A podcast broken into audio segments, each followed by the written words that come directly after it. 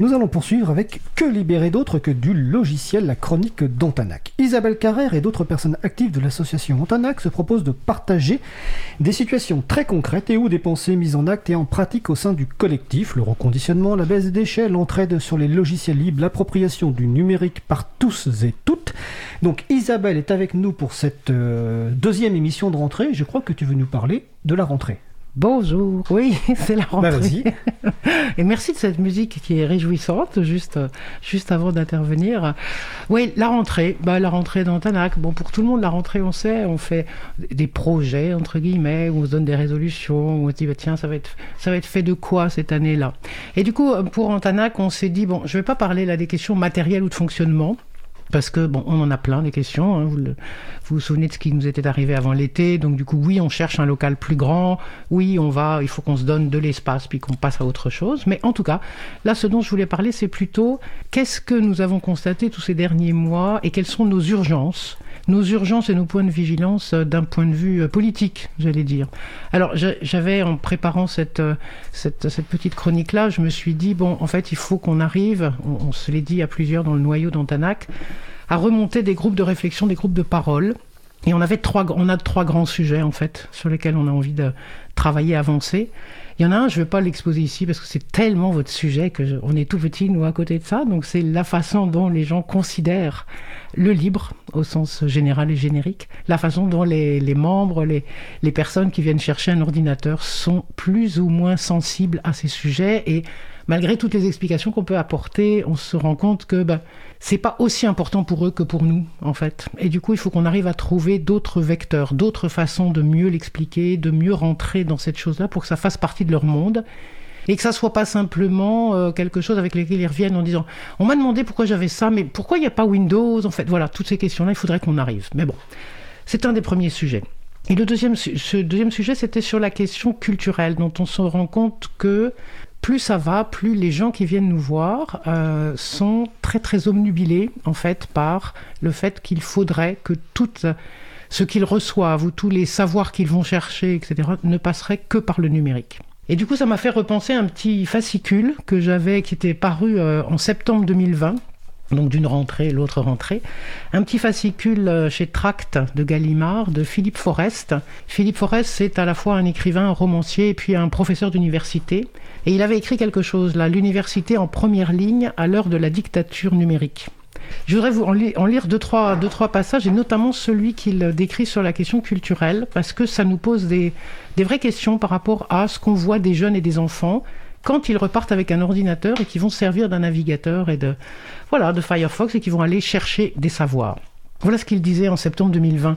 Mettre en ligne le savoir revient à accepter d'être dépossédé de sa pensée qui, immédiatement et irréversiblement, se trouvera soumise au protocole en vigueur sur Internet.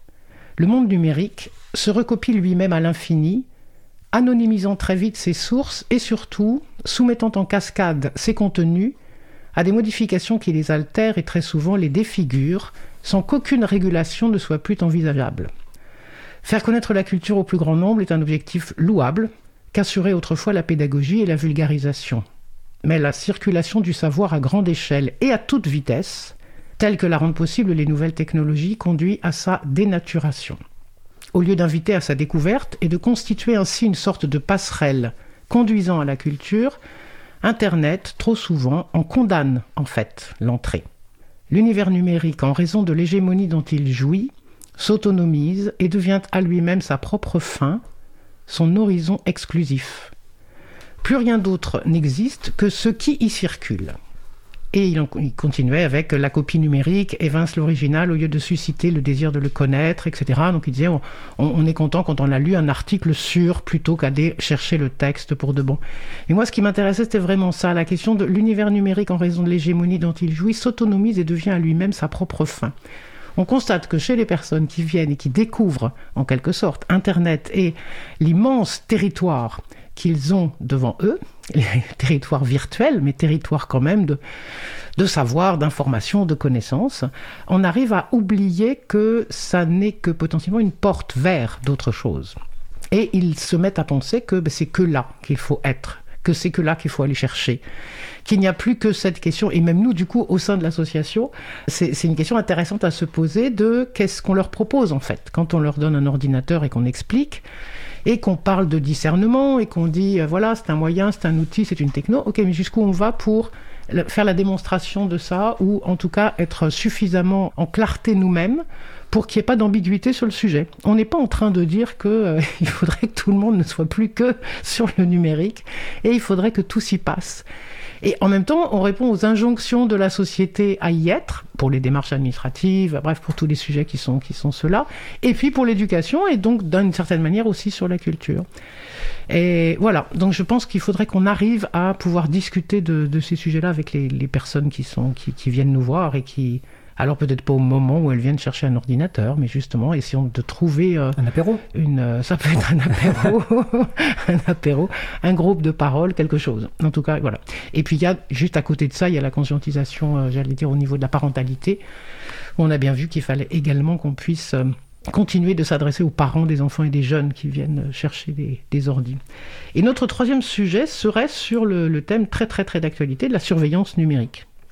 Et là aussi, euh, donc euh, Philippe Forest disait une, petite phrase juste au milieu de son bouquin la supériorité des régimes démocratiques sur les régimes autoritaires ou totalitaires. Bon, on a vu en ce moment que beaucoup de gens euh, regardent en exemple ou en, en contre-exemple ce qui se passe en Chine, mais donc cette supériorité se mesure au fait que les premiers n'ont même pas besoin d'un parti unique pour procéder à une surveillance que les réseaux sociaux ou autres suffiront à exercer très efficacement et avec des effets que nul encore ne mesure très bien.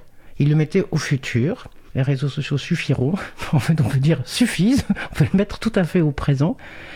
Et donc voilà, ben, cette surveillance numérique-là, je pense qu'on a également un rôle, euh, à Antanac ou ailleurs, en tout cas on a tous et tout un rôle à jouer sur l'explication de par où elle passe, y compris avec la question du libre, mais pas simplement, c'est-à-dire aussi la question de l'utilisation et ou de ce qu'on admet, ce qu'on ce qu'on accepte, hein, le, le, le, QR code des, de cette de cette affaire là de passe, donc sans e, je ne veux pas mettre de e, hein, on est on n'est pas français, de passe sanitaire. Ben voilà, qu'est-ce qu'on accepte en faisant ça? Et demain matin, qu'est-ce qu'on accepte d'autre? Bon, ce sujet-là, si on le traite pas maintenant et qu'on n'en débat pas, ça va être vraiment euh, très très compliqué et on en resterait sinon à des refus ou des résistances euh, trop individuelles, voire individualistes, et, on n'élabore pas une pensée à partir de ça simplement. Quoi.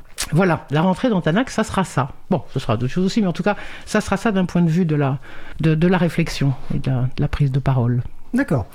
Avant de passer aux annonces de fin, j'ai quand même une petite question, mais qui n'est pas en lien avec ce que tu viens d'expliquer. C'est plutôt de savoir comment vous allez en Tanac, parce que euh, avant l'été, et je pense qu'il y, a des gens qui nous écoutent euh, qui ont envie de savoir comment vous allez. Avant l'été, il y a eu la.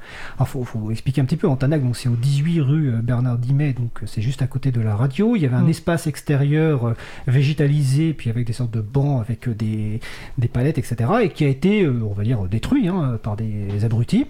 Donc comment vous allez maintenant? Comment vous vous sentez suite à cette agression euh, alors, d'une certaine manière, on va mieux, dans le sens où on arrive à faire en sorte que nos cerveaux oublient euh, d'attendre de voir la terrasse quand on arrive, mais, mais parfois c'est pas le cas. Là encore tout à l'heure, je suis arrivé, ah bah oui, non bah oui, idiot, bien sûr, il n'y a plus rien. Donc on continue à être comme une espèce de deuil étrange, très très bizarre, parce que les espaces euh, contiennent, continuent de contenir en fait des choses. Mais on va mieux quand même dans le sens où on s'est relevé, on a relevé la tête sur ce que ça voulait dire ou les explications ou les hypothèses qu'on a faites sur ces sujets. Et puis surtout parce qu'on a décidé de s'en aller. Ah, vous partez donc euh, du, quartier? Ah bon, on partira quand on aura trouvé autre chose.